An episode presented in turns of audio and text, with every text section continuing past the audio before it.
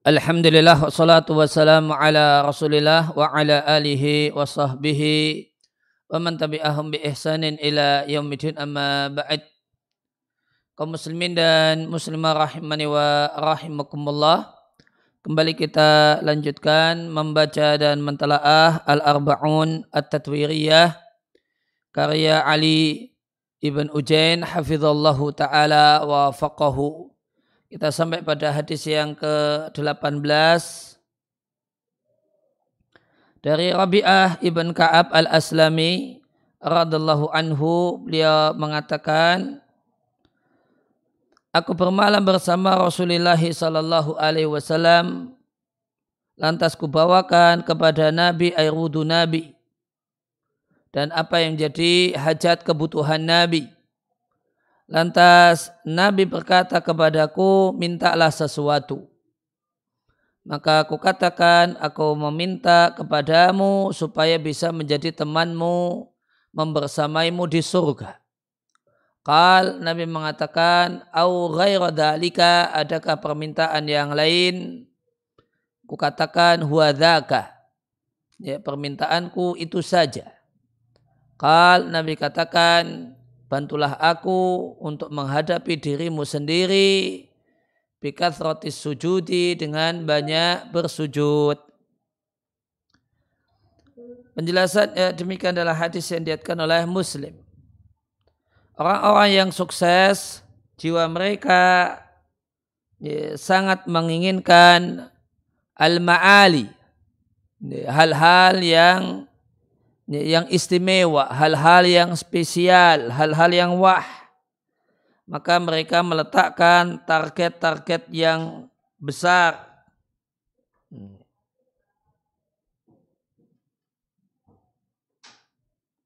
Mereka pasang target yang besar, target yang wah.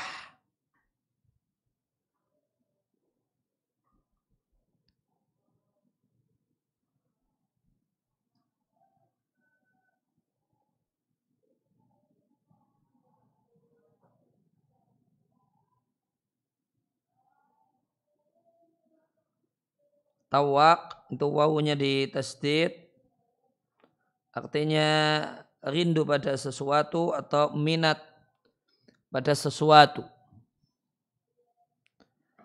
Maka mereka uh, renungkanlah di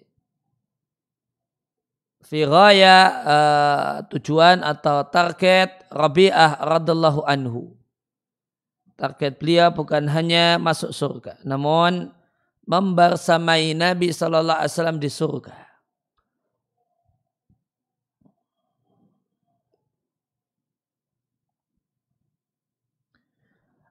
Lantas Nabi Shallallahu Alaihi Wasallam memberikan bimbingan kepada Rabi'ah ibn Kaab bahasanya target-target yang wah itu alat pembayarannya besar, jerih payahnya juga harus besar. Maka falaisal muhimu yang penting bukanlah engkau Anda memiliki keinginan. Namun yang penting adalah Anda mengeluarkan al-juhda, jerih payah yang setara dengan keinginan dan cita-cita itu. Jangan cita-citanya wah, keinginannya wah, namun tidak mau kerja keras yang setara. Maunya ya, bercapek-capek namun tidak capek banget. Padahal yang diinginkan satu hal yang wah. Ya, maka yang penting bukan hanya hidup itu punya target, namun setelah punya target harus ada mengeluarkan jerih payah yang sekufu, yang setara dengan cita-cita itu. Nah, ini.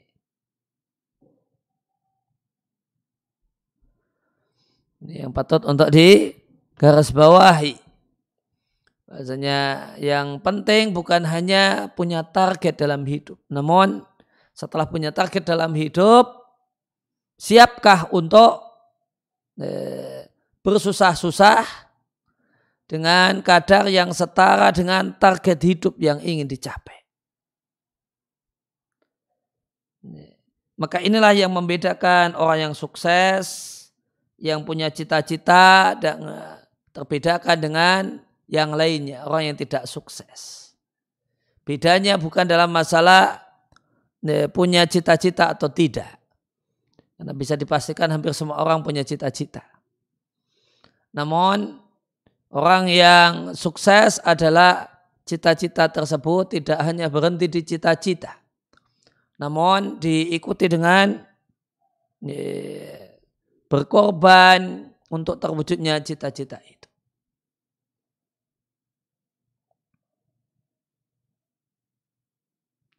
bahwa ya'rifu maka orang yang sukses mengetahui nilai dari target dan jeripayah yang dituntut untuk bisa mencapai target tersebut. Kemudian hadis ini mengandung sejumlah pelajaran berkenaan dengan pengembangan diri. Yang pertama, menjadi keharusan bagi Anda untuk membersamai orang-orang sukses, orang-orang besar. Bahkan melayani mereka. Tujuannya supaya Anda bisa belajar dari mereka dan mencontoh mereka. Dan mendapatkan mendapatkan masukan, mendapatkan min furosinajatihim dari kesempatan kesuksesan mereka. Mendapatkan manfaat dari kesempatan sukses mereka. Kemudian yang kedua, ini contoh uh, pelajaran pertama yang diambil dari ini Rabi'ah uh, bermalam bersama Nabi, membersamai Nabi, membersamai orang sukses, orang besar Kemudian yang kedua, orang-orang yang sukses adalah orang yang bersegera memberikan balasan kepada kebaikan orang lain. Maka lihat contoh Nabi. Ada orang yang melayani beliau, beliau beliau langsung ingin segera membalasnya dengan bertanya dengan bertanya mintalah sesuatu.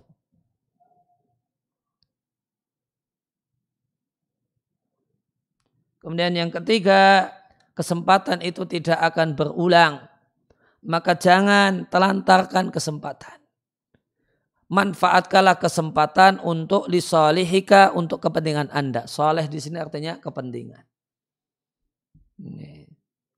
Kalau soleh eh, jangan uh, jangan selalu diartikan oh, lelaki soleh, orang soleh. Gitu.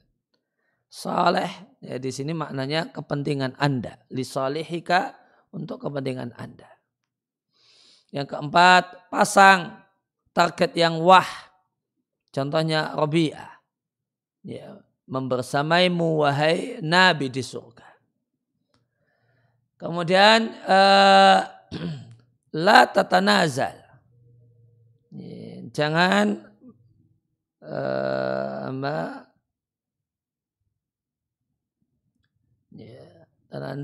nazal mengalah atau menurunkan cita-cita.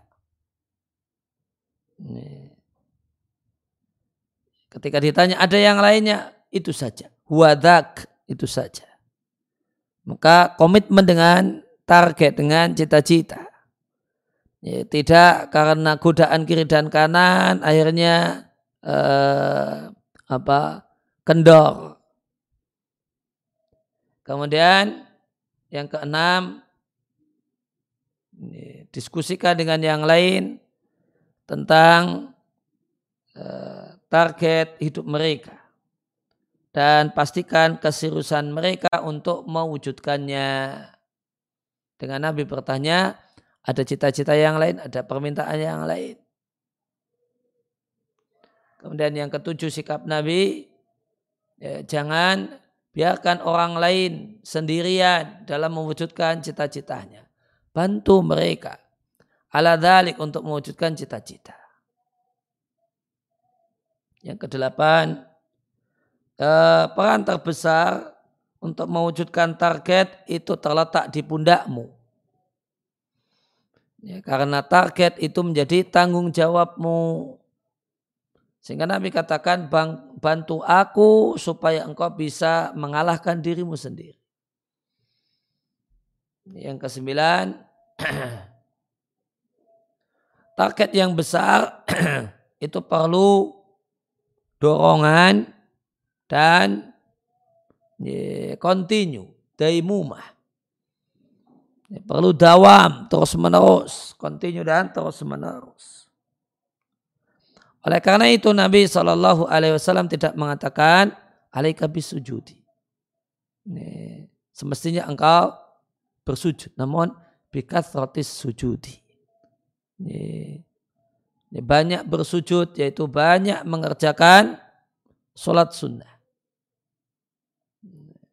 Maka banyak itu menunjukkan daimumah. Continue. Orang yang tidak continue tidak bisa banyak. Orang yang cuma panas-panas tai ayam, nah itu tidak banyak. Pengorbanannya tidak banyak. Dan orang itu tidak bisa melakukan banyak kecuali ada pendorong yang demikian kuat dalam dirinya. Oleh karena itu eh, di antara pelajaran tentang kesuksesan dari hadis ini adalah fakun tomuhan.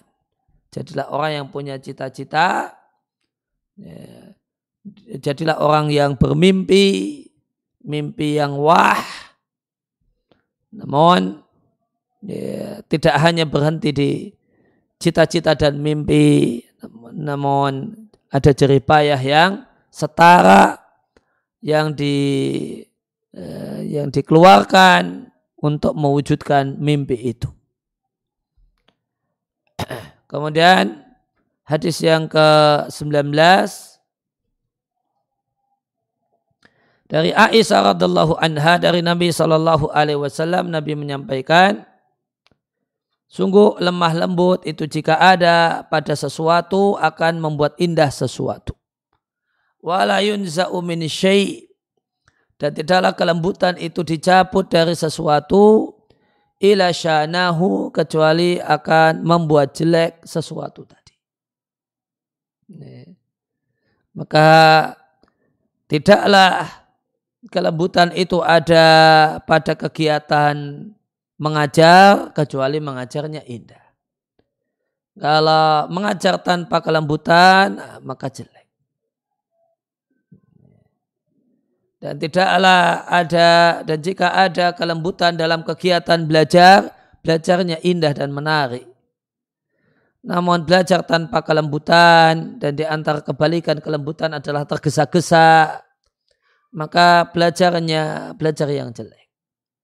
Maka demikian juga ya, termasuk dalam hal ini adalah meraih cita-cita.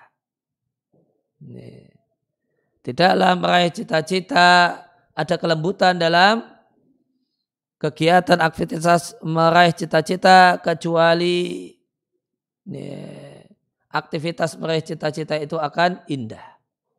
Namun meraih cita-cita tanpa kelembutan ya, maka aktivitas meraih cita-cita tersebut satu hal yang jelek.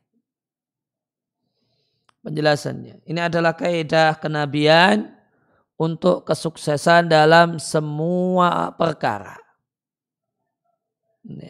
Yaitu kaidah bersikap lembut kepada diri sendiri, bersikap lembut kepada orang lain, dan interaksi yang bagus bersama orang lain. Maka kasar dan keras itu tidak cocok dengan kesuksesan. Allah Ta'ala berfirman, karena kasih sayang dari Allah, engkau lembut dengan mereka. Seandainya engkau kasar dan keras, kasar dan keras hati, niscaya mereka akan bubar dari sekelilingmu. Mereka tidak akan lagi nyaman berada di dekatmu. Maafkan mereka mintalah ampunan kepada Allah untuk mereka dan minta saran saran mereka.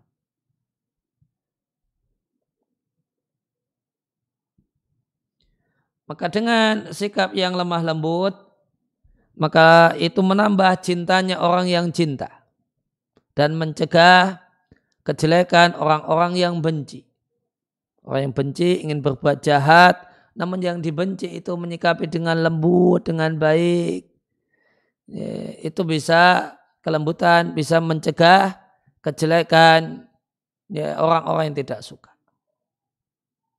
Bahkan dengan kelembutan, Obama boleh jadi karena kelembutan itu jadi sebab berubahnya benci mereka menjadi cinta. Maka dan orang yang sukses itu tidak me, tidak menjadikan orang lain sebagai musuh. Tidaklah kemudian memperbanyak ya, orang-orang yang benci dan dendam kepadanya. Oleh karena itu orang yang sukses adalah orang yang punya sikap lembut dengan orang-orang di sekitarnya. Bihim dan lembut baik dengan mereka. Maka orang yang sukses itu punya ciri sangat menguasai seni mengambil hati, ya, seni menaklukkan musuh. Ini satu ya, satu hal yang uh, menarik untuk dicamkan. Ya, orang yang sukses itu punya mental ya, ya, akan memperbanyak relasi, memperbanyak kawan, bukan memperbanyak musuh bukan memperbanyak orang-orang yang benci. Dan cara untuk itu adalah kelembutan. Orang yang sukses itu menguasai seni mengambil hati.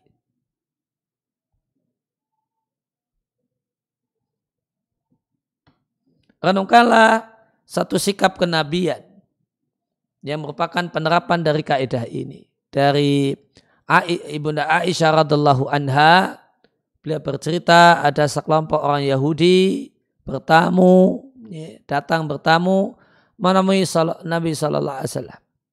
Kemudian mereka mengatakan ketika masuk salamnya bukan assalamualaikum namun asamu alaikum. Asaumu artinya al-maut, kematian. Mati kamu. Ini mati ya kamu. Semoga cepat mati kamu.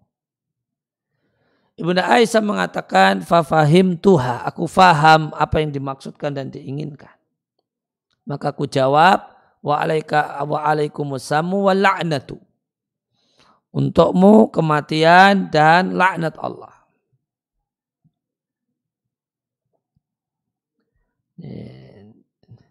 Maka berkaitan dengan sikap Ibunda Aisyah ini, Nabi komentar,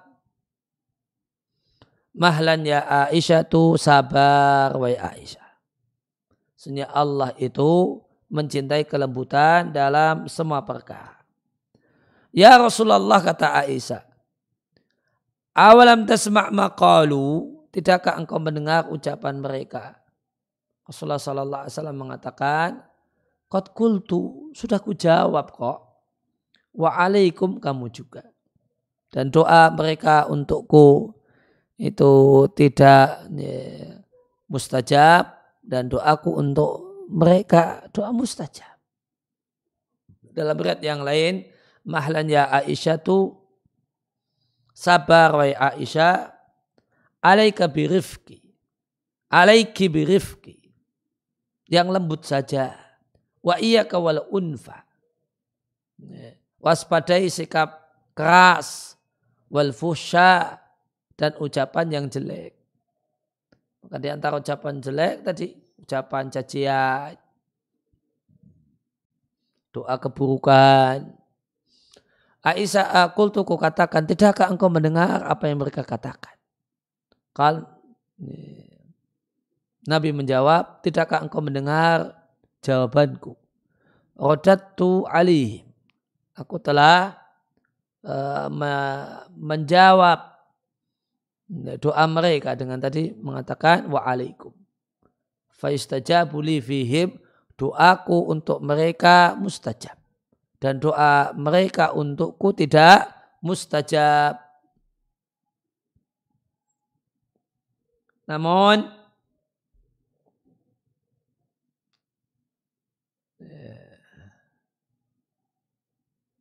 kelembutan tidak berarti meremehkan. Tidak berarti dulu membiarkan. Maka Nabi Shallallahu Alaihi Wasallam meskipun bila lembut dengan sekelompok orang Yahudi dalam sikon ini, rohma meskipun mereka mendoakan jelek untuk Nabi yaitu kematian dengan mengatakan assalamualaikum. Namun Annahu Nabi Shallallahu Alaihi Wasallam memerangi mereka tatkala mereka orang Yahudi melanggar perjanjian dan kesepakatan mereka membatalkan uh, mereka khianat dan membatalkan perjanjian dan kesepakatan mereka dengan Nabi. Ini bukti kalau uh, sikap lembut bukan berarti sama sekali tidak menghukum. Maka perlu memperhatikan konteks. Kalau konteksnya dakwah, maka dituntut sikap lembut. Kalau konteksnya ada pengkhianatan, maka ini menuntut sikap keras dan tegas. Maka orang-orang yang ingin jadi orang yang sukses, fakun rafiqan. Jadilah orang yang lembut dengan orang-orang di sekeliling Anda. Ya. Sehingga memperbanyak kawan, memperbanyak relasi, memperbanyak link. Ya. Yang ini satu hal yang mendukung kesuksesan. Jangan perbanyak musuh. Jangan perbanyak lawan. Jangan perbanyak orang yang membenci kita. Kemudian hadis yang ke-20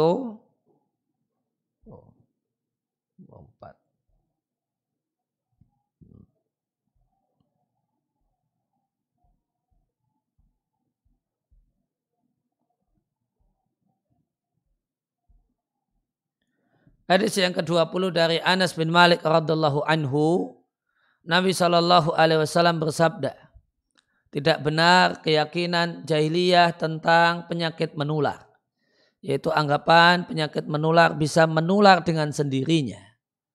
Wala tiarota dan tidak benar anggapan orang jahiliyah tentang burung Kalau di catatan kaki disampaikan atiara maknanya adalah tradisi orang Arab jahiliyah yang melepas burung. Jika burung itu datang dari arah kiri, mereka merasa sial dan tidak akan melakukan perkara tersebut.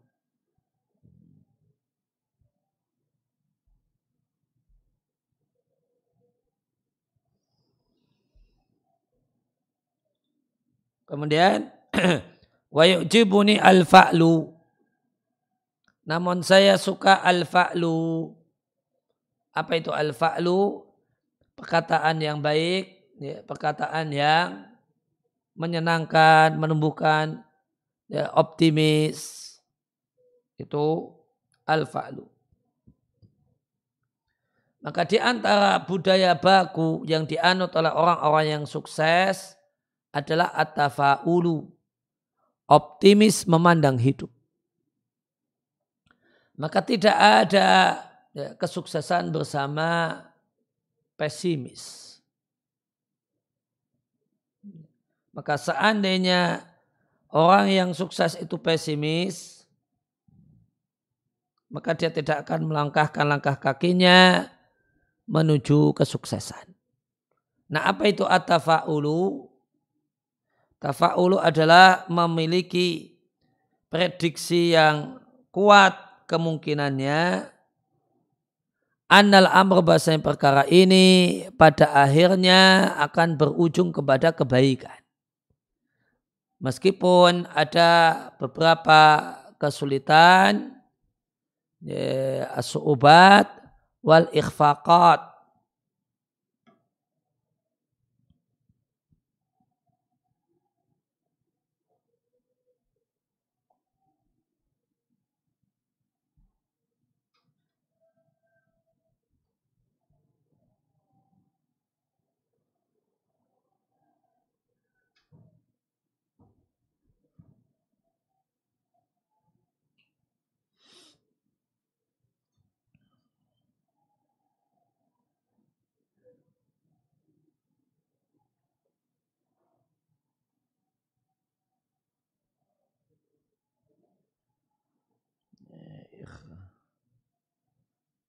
Ya akhfaqa maknanya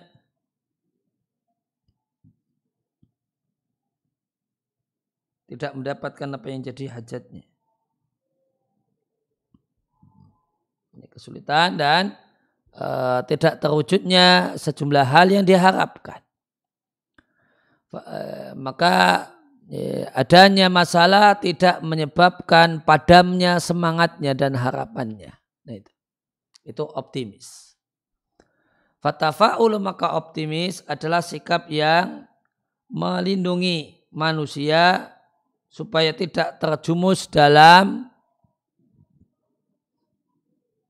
cara pandang tidak peduli. La al mubalat dan kehilangan cita-cita.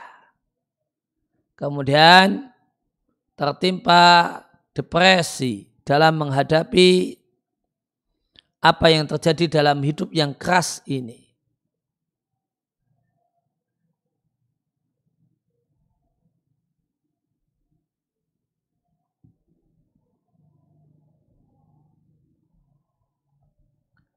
Wahua dan optimis itu akan menambah apa yang didapatkan oleh seseorang dalam hidupnya. Ala dengan syarat optimisnya adalah optimis realistis. Adapun optimis yang mufrid, yang berlebihan, fi sadajah dalam kepolosan, maka optimis semacam ini menyebabkan bencana.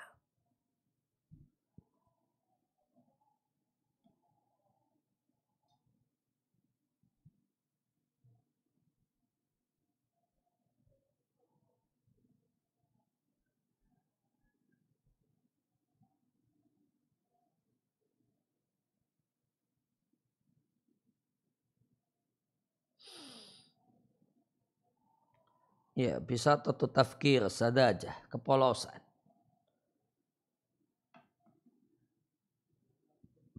Maka di sini disampaikan eh, manfaat sikap optimis. Optimis itu punya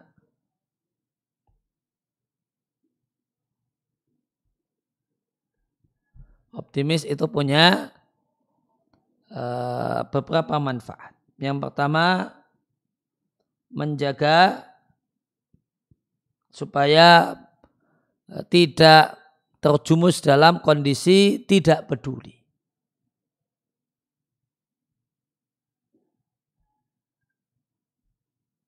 Manfaat pertama, kalau orang itu pesimis sudah tidak peduli. Dia pesimis, ah, enggak, enggak mungkin seperti itu, enggak bisa seperti itu. Akhirnya apa? Ya enggak peduli. Misalnya kerja tim, kemudian dia pesimis. Enggak bakalan itu terwujud. Apa yang terjadi? Ya sudah, enggak peduli. Kemudian yang kedua,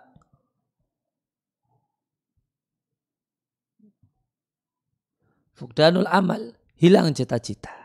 Orang yang pesimis tidak punya cita-cita. Kemudian yang ketiga, ya, ya, terjaga supaya tidak mengalami stres atau depresi. Ya. Iktiab, depresi dalam menghadapi permasalahan hidup yang demikian keras. Kemudian syaratnya tadi ada istilah Nih. Optimis yang realistis.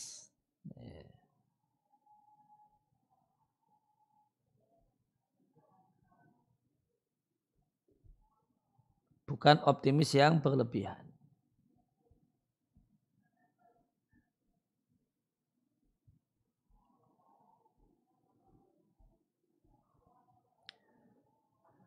Nah kemudian Nabi katakan bahasanya optimis itu muncul dari perkataan yang baik dan menyenangkan. Contohnya dalam perjanjian Hudaybiyah. Di mana ada kekhawatiran, kecemasan, watarokub, kemudian mengintai-ngintai keadaan. Maka Quraisy mengirimkan seorang bernama Suhail bin Amr litafawudi untuk bermusyawarah dengan Nabi. Ya, ketika Suhail datang, maka Nabi Shallallahu Alaihi Wasallam mengatakan dengan penuh keoptimisan, sungguh Allah akan mudahkan urusan kalian karena yang datang sahal, maka akan ada sahal, akan ada kemudahan. Di sini Nabi optimis dengan nama Suhail. Yang datang bukan namun Suhail bin Amr. Maka jadilah perjanjian Hudaybiyah itu kemenangan yang nyata bagi kaum muslimin. Adapun pesimis, maka ini adalah musuh pertama kesuksesan. Masya Allah ya. Aduun awal.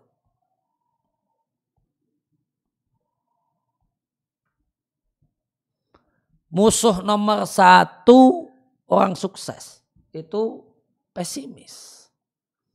Mengatakan, ah saya tidak bisa, saya tidak mungkin bisa,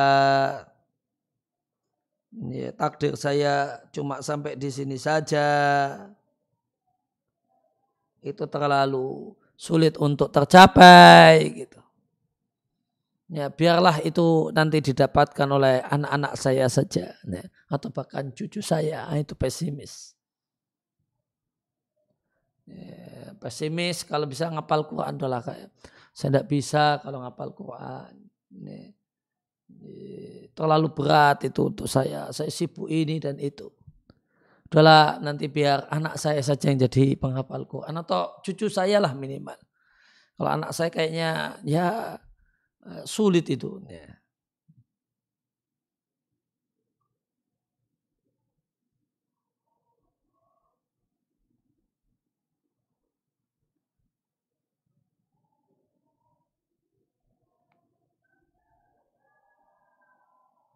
Nah, apa definisi pesimis? Adanya corak yang telah iktiadiyah. Telah jadi kebiasaan dan budaya dalam benak. Ya, coraknya ila ru'yati kulli syai'in. Memandang segala sesuatu itu hitam, kotiman. Ya, kotiman itu hitam ya, pasangan untuk kata-kata hitam. Kalau kita hitam kelam, nah, kotimannya kelam. Atau dan mengambil aspek yang jelek dari segala sesuatu, kemudian tidak memperhatikan ma'adahu yang lain.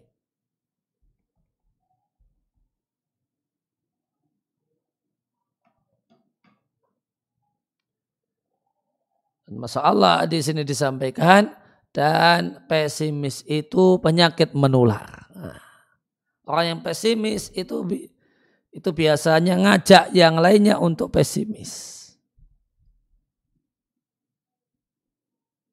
Maka umumnya orang yang pesimis tidak mencukupkan diri dengan menghancurkan dirinya. Namun ya, bitabiatihi ya, normalnya ya, ada wa inama yanza'u namun ada corak yang corak ini adalah corak yang bitabiati yang normal. Ada pola yang normal. Orang yang pesimis itu menyebarluaskan wabah kejiwaannya kepada orang lain.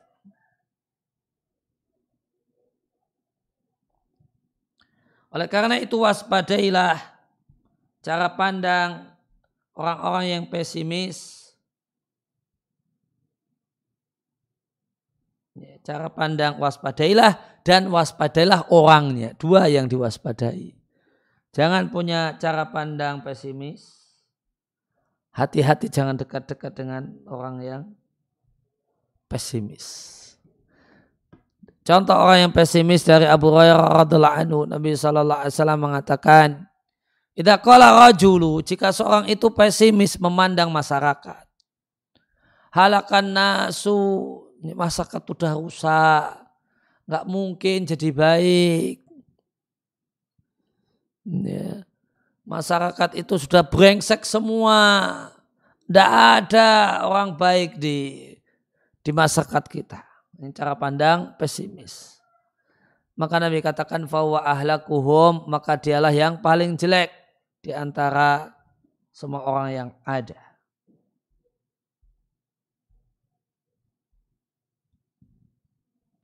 Nah hadis ini diriatkan dengan dua versi. Yang pertama versi rofa fawa ahlakuhum ay asyadum halakan yang paling parah kebinasaannya. Dan ini e, didukung oleh realita. Maka orang semisal mereka, mereka yang pesimis ini, maka Anda lihat mereka adalah manusia yang paling luar biasa gagalnya. Karena dia pandang masyarakatnya dengan kacamata tasyaum, pesimis. Kemudian yang kedua, diatkan dengan cara baca nasab fawa ahlakahu maka dia membinasakan semua mereka. Artinya menjadi sebab kebinasaan mereka. Nah, kalau cara baca ahlakau maka ini menunjukkan karena dia menyebarluaskan di tengah-tengah masyarakatnya cara pandang pesimis. Maka ini menunjukkan kalau pesimis itu penyakit menular.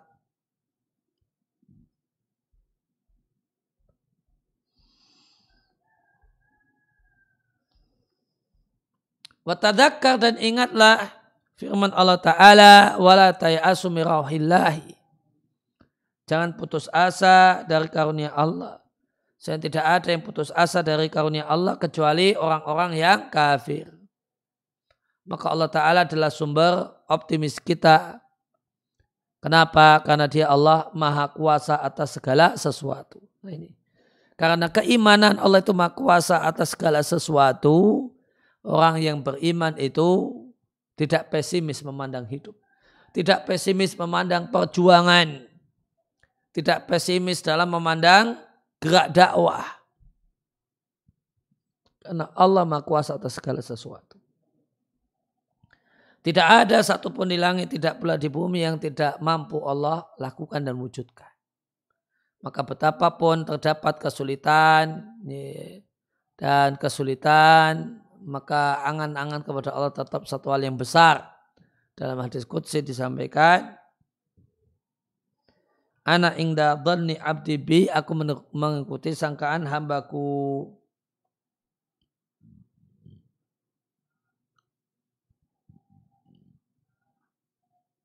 Lantas apakah sangkaanmu dengan Allah Rabbul Alamin? Maka di antara kiat uh, sukses adalah jadilah orang yang uh, optimis, penuh harap.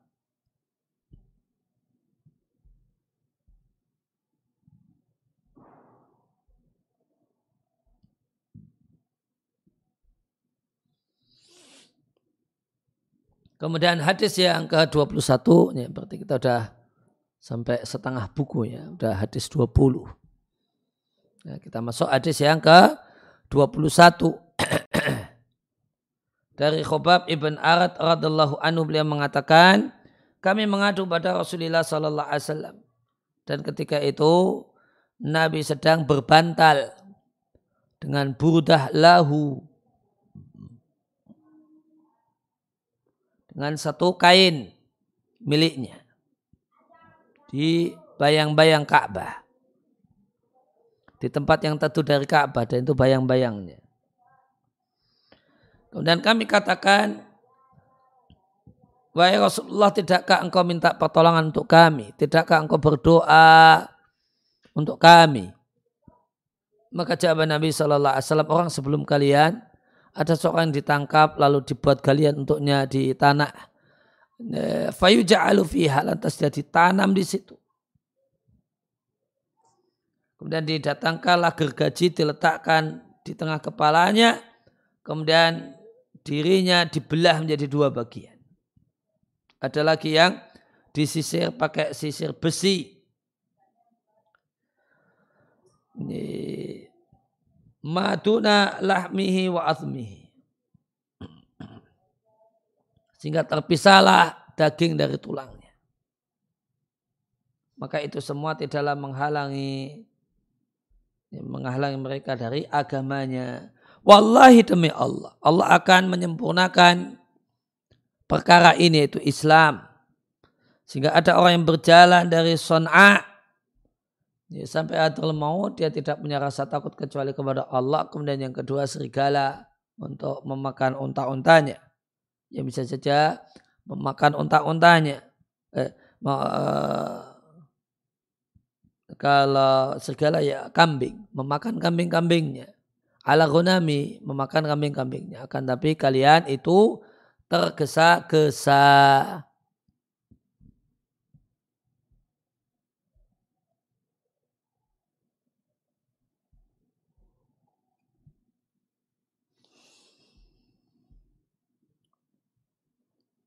Nah, uh, maka optimis yang di, diharapkan adalah optimis realistis.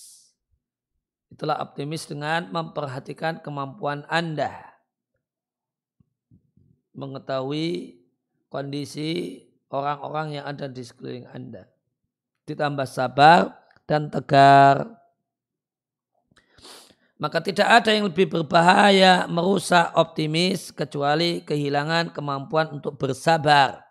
Watahamul dan bersabar dan kehilangan eh, menganggap mudah kesulitan di jalan menuju kesuksesan maka sukses itu jalannya panjang, penuh dengan duri, penuh dengan kesulitan. Sukses itu bukan nih, bertebar mawar, bukan karpet merah bertebar mawar, namun tarikun tawil, jalannya panjang. Sudah panjang, mali ubil aswak, penuh dengan duri-duri kehidupan. Wasi'ab dan hal yang sulit. Maka tidak akan ada orang sukses kecuali seorang pemenang. Yang menang mengalahkan berbagai macam kesulitan hidupnya. Pemenang yang bisa menempuh jalan panjang itu. Wa awaluma yaqdi ala najah dan poin pertama yang akan menghancurkan kesuksesan.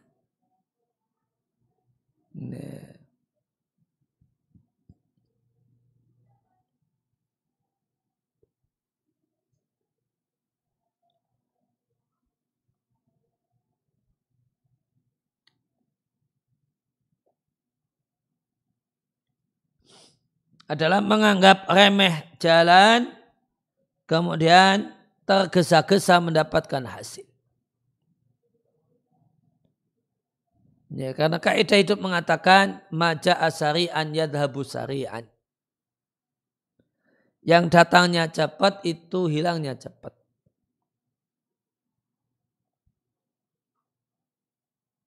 Itu kaidah hidup ini. Maja asari'an yadhabu sari'an. uang yang cepat dapatnya karena dari korupsi itu cepat hilangnya. Sesuatu yang instan, yang cepat, nah itu cepat juga hilangnya. Ilmu yang instan, yang tidak didapat dengan jeripayah, itu nggak kokoh. Nah, itu udah kokoh, cepat juga perginya.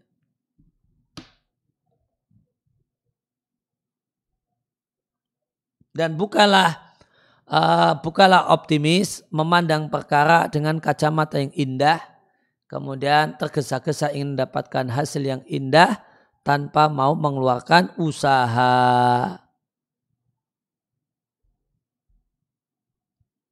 Renungkan jawaban Nabi Sallallahu Alaihi Wasallam kepada para sahabat. Nabi jelaskan kepada para sahabat sulitnya jalan. Beliau membuat permisalan kepada para sahabat, orang-orang sebelum para sahabat. Gimana orang-orang sebelum para sahabat? hai tadhiyat, banyak pengorbanan, ma'asabat ditambah ketegaran. Akan tetapi Nabi iringi permisalan tadi Nabi iringi dengan spirit optimis di masa depan. Dan Nabi ringkas spirit optimis di masa depan itu dengan kalimat akan tetapi kalian itu tergesa-gesa. Sehingga di sini kita tahu hakikat kesuksesan. Sukses itu tarbiyatun. Pendidikan. Sukses itu i'dadun persiapan. Dan sukses itu adalah ta'allumun minal akhta'i. Ini yang patut dicamkan. Belajar dari kesalahan. Itu sukses.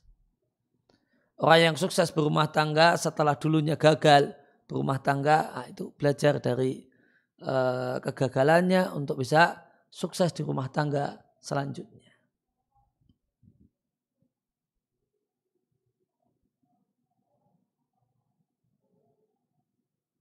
Maka orang yang sukses belajar itu belajar dari kesalahan belajar. Kekurangan ya, dalam masalah belajar yang dimiliki. Oh ini kurang, oh ini enggak pas diperbaiki supaya bisa sukses belajar. Sukses itu adalah pengetahuan yang bertumpuk-tumpuk. Dia adalah tajribaton, pengalaman hidup yang pahit, namun pengalaman hidup yang pahit ini diiring dengan sabar dan optimis. Maka orang yang mengatakan tidakkah engkau berdoa minta tolong pada kami?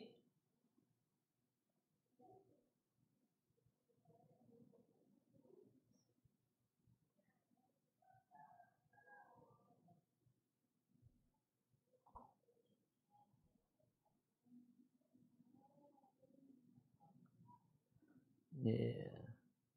Waman sona'a dialah orang yang membuat kemenangan melalui dirinya setelah bertahun-tahun dengan karunia Allah. Dia pun merasakan nikmatnya kesuksesan di Madinah sebagaimana merasakan pahitnya pengalaman hidup di Mekah. Maka dia pun mengetahui nilai kemenangan dan kesuksesan. Jaga baik-baik. Fahafid alaihi dan transfer untuk generasi setelah kita. Maka dari hal ini Anda tidak perlu heran ya, jika Anda lihat sebagian anak-anak orang yang sukses mereka menghancurkan kemuliaan e, nenek moyang mereka dengan tangannya karena mereka hanya mewarisi kesuksesan dan tidak membuat kesuksesan. Mereka tidak kenal nilai kesuksesan. Dan mereka tidaklah terjun di dalam uh, ma'ari kaum pertempuran kesuksesan. Dan mereka tergesa-gesa dengan hasilnya. Oleh karena itu kiat sukses adalah jangan tergesa-gesa untuk segera meraih uh, meraih buah dan harapan.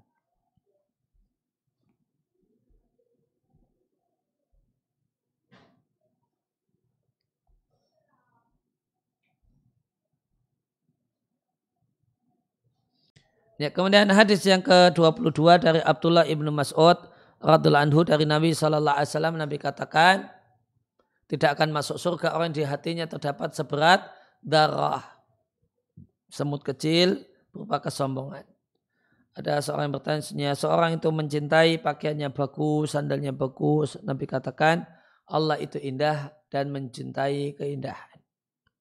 Yang namanya sombong itu menolak kebenaran, dan merendahkan orang lain. Batara maknanya rafadul haqqa menolak kebenaran karena sombong. Ghamtun artinya ihtikar, merendahkan dan meremehkan.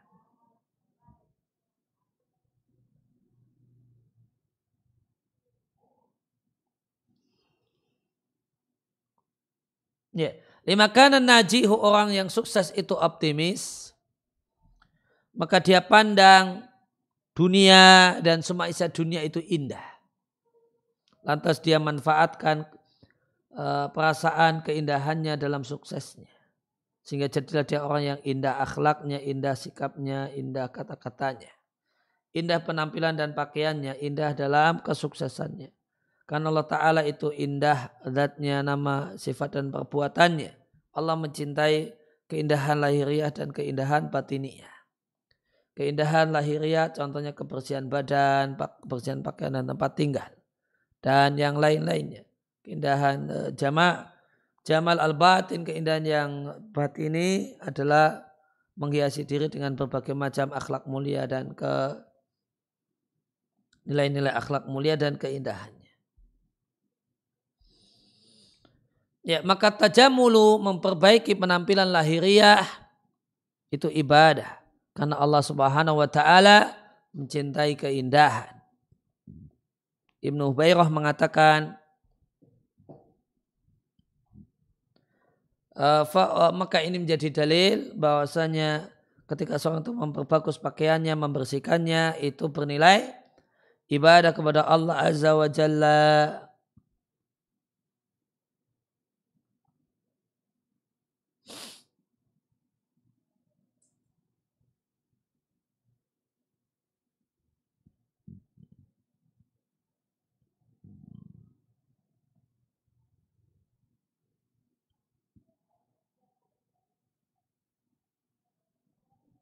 Man annahu fitandibi ketika membersihkan pakaian, mewangikan, membuat wangi bau badannya, seorang itu bersyukur pada Allah Azza wa Jalla dengan keadaannya,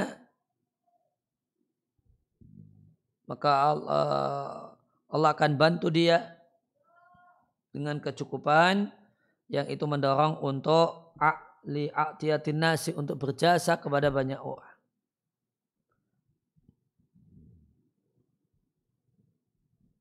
Dan kotornya pakaian karena zufar dan hal-hal yang mengganggu orang-orang yang duduk.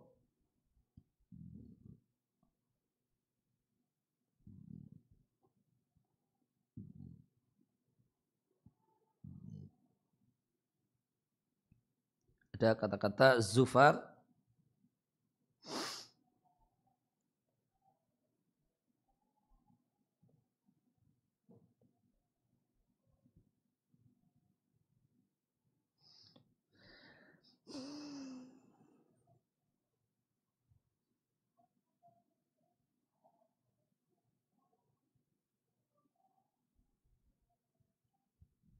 zafar atau uh, zafur atau zufar artinya as-suja' as-sayyid al-kabir.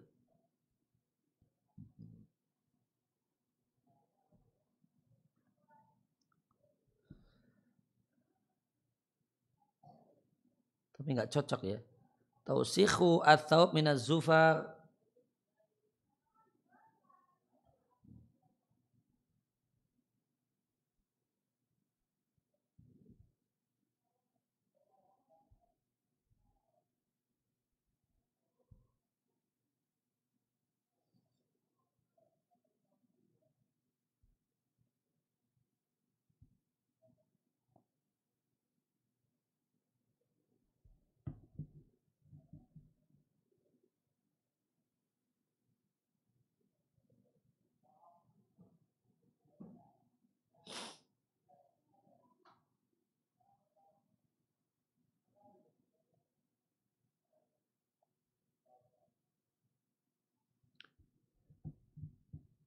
Ya, uh, kita ulangi dari awal. Fahuwa yudallilu maka atau fahuwa yudallilu maka hadis itu jadi dalil Bahasanya ketika seorang itu memperbagus pakaiannya, membersihkannya, maka dia beribadah kepada Allah Azza wa Jalla. Min anau fitandibihi ya, bahasanya dengan dia membersihkan pakaian dan me, me, mewangikan bau badannya dan berterima kasih kepada Allah Azza wa Jalla untuk keadaannya dan dia menampakkan diri yang mengesankan kalau dia berkecukupan. Ya, ada sehingga dia menolak pemberian manusia. Sedangkan mengkotori pakaian dengan uh, zufar berarti satu hal yang anggap saja satu hal yang kotor dan hal-hal yang bikin tidak nyaman kawan-kawan duduk. Kemudian mengadukan uh, Rabnya dengan sikapnya. Kemudian ta'ridi nab, nafsahu dia sodor-sodorkan dirinya supaya diberi oleh manusia dengan jeleknya pakaiannya. Dan dengan dia takjil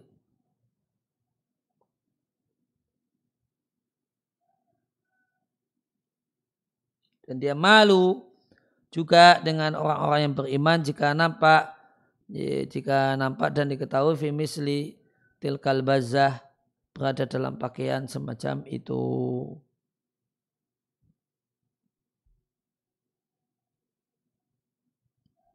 Maka yang jadi uh, yang digarisbawahi ini adalah yakuno ibadatan. Ya, memper, seorang itu memperbagus pakaiannya, membersihkannya, maka itu adalah satu hal yang bernilai ibadah.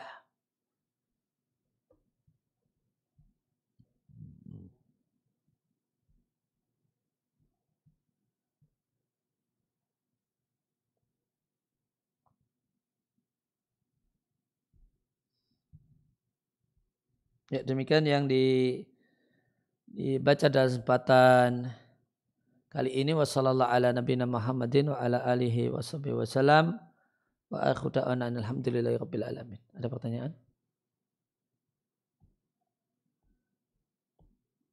Ada pertanyaan?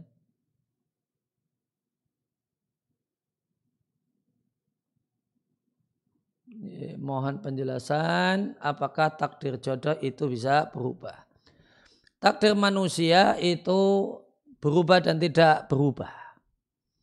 Dari sudut pandang manusia, takdir itu berubah. Berubah dengan usaha doa dan berbagai macam bentuk usaha. Misalnya orang sakit, dan dia berusaha dengan berobat, ya, maka takdirnya berubah. Orang yang kemudian belum dapat jodoh karena kriterianya muluk-muluk, ya, kemudian dia uh, berusaha ya, kriterianya diturunkan. Kriterianya kriteria sederhana. Akhirnya dia dapat jodoh maka takdirnya berubah. Meskipun kalau dari sudut pandang uh, takdir maka itu semua juga sudah ditakdirkan. Sakit sudah ditakdirkan, berobatnya sudah ditakdirkan, sembuh setelah berobat juga sudah ditakdirkan. Dari sudut pandang ini takdir tidak berubah. Ya, demikian subhanakallahumma bihamdika asyhadu an la ilaha illa anta astaghfiruka wa atubu ilaik.